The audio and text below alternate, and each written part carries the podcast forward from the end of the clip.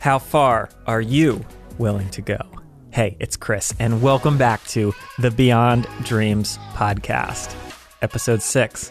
Coming up on a week in to the new daily podcast, and it's already starting to feel like it's kicking in like this isn't the new thing that I'm doing. Getting into the rhythm and flow of doing this every day. I'm recording them actually every day. I'm not recording eight of them in one day and then posting them. I wanted to let the evolution of each one and each day inspire the talk, but that makes it sometimes difficult because like tonight, I'm recording this episode at 7:50 p.m.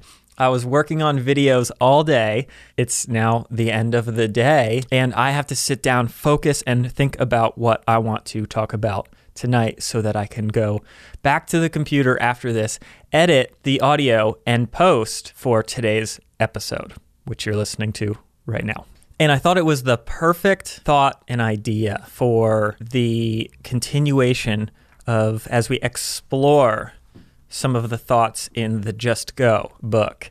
And uh, it's so funny how sometimes things just work out and uh, fall into place as they should. And the second essay in the Just Go book is called How Far Are You Willing to Go?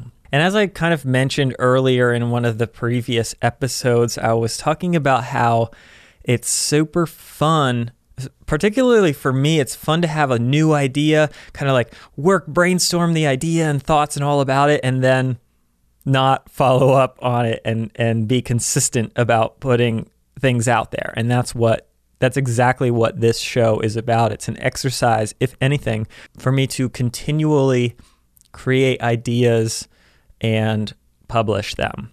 And I'm really excited because I remember when I was writing the book and I was writing almost every single day and just magical things happened as I was writing because I was just getting better at it, not because I was trying to get good at it, but because I was doing it. And I want to get to that point with this podcast where I'm just like really expressing ideas and thoughts in a really cool and interesting way and an engaging way that will spark some thoughts and ideas of your own while you are listening. But as with everything, we often have excuses why we can't do the things that we want to do. Our brains just, for some reason, go towards the things of, well, I can't do that because blah, blah, blah, whatever it is. And I think it's a simple decision of deciding to not wait for inspiration or wait for this flow of ideas to come to you. And I hear so many people say they're waiting for inspiration or they're not sure how to start on these things. And, and I think that's a recipe for not ever getting started. And I don't think waiting for inspiration is ever the right decision. Don't wait for inspiration to come to you. Don't wait for the flow state to happen.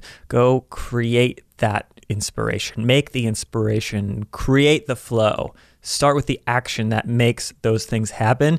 Once the action starts moving, momentum breeds momentum. So, I'm going to jump into the second essay of the book. How far are you willing to go? Because it was it's because I was thinking about it today of with this new podcast particularly, I could just not do an episode one day. There's nobody who's going to be mad and there's no one who's even going to be like, "Hey, where was that episode?" except myself. So it's like I could I wouldn't even need to come up with an excuse. I could say, "Oh, I'm tired" or something or I was working all day, but I want to keep showing up and I think that that is going to be the key to allowing myself to improve and make the kind of work that I want to make. So here's how far are you willing to go from my book called Just Go. Those thoughts in your mind that come up with excuses are not based on reality, they're based on fear. The more fuel you feed them, the more logical and real they become. Excuses are crutches you create to make yourself feel better about not taking action. It's easier for you to admit why you can't do something than actually try and risk failure. We have excuses for everything not exercising, eating bad food, making stupid decisions. But you must always remember these excuses are nothing except decisions that we choose. When you find yourself making an excuse, think of it another way. Think of it as a crossroads. One direction leads to nothing except your excuse, and the other leads to actually doing and succeeding. The first step towards excuses is easy, but there's a never ending mountain of more challenges and disappointments to live with. The first steps, no, miles of making the decision to follow your dreams are not easy, but you will hit a point where it's no longer an uphill battle. It requires no more effort to live a life of abundance and prosperity than a life of wanting and wishing. It's time to choose which you want. If you want a life full of what you have now, keep doing what you're doing. But you want more. So, what are you willing to do about it? And to close out this essay, I left a quote, a poem from Jessie B. Rittenhouse. I bargained with life for a penny, and life would pay no more. However, I begged at evening when I counted my scanty store. For life is just an employer, he gives what you ask. But once you have set the wages, why, you must bear the task. I worked for a menial's hire, only to learn, dismayed, that any wage I had asked of life, life would have willingly paid.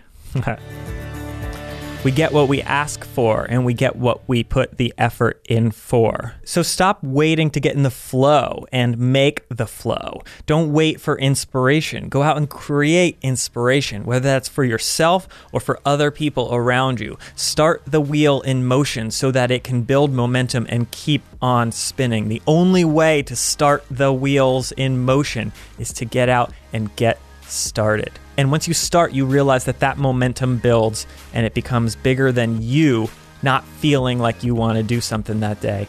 It's like the project or the idea or the dream becomes bigger than your excuses. So your excuses become smaller. The more action you take, the bigger that dream and the bigger that momentum comes, and your excuses have nothing. And I think that's a powerful enough thought to end on for today. I'll talk to you tomorrow. That's it for now. Thank you, and goodbye.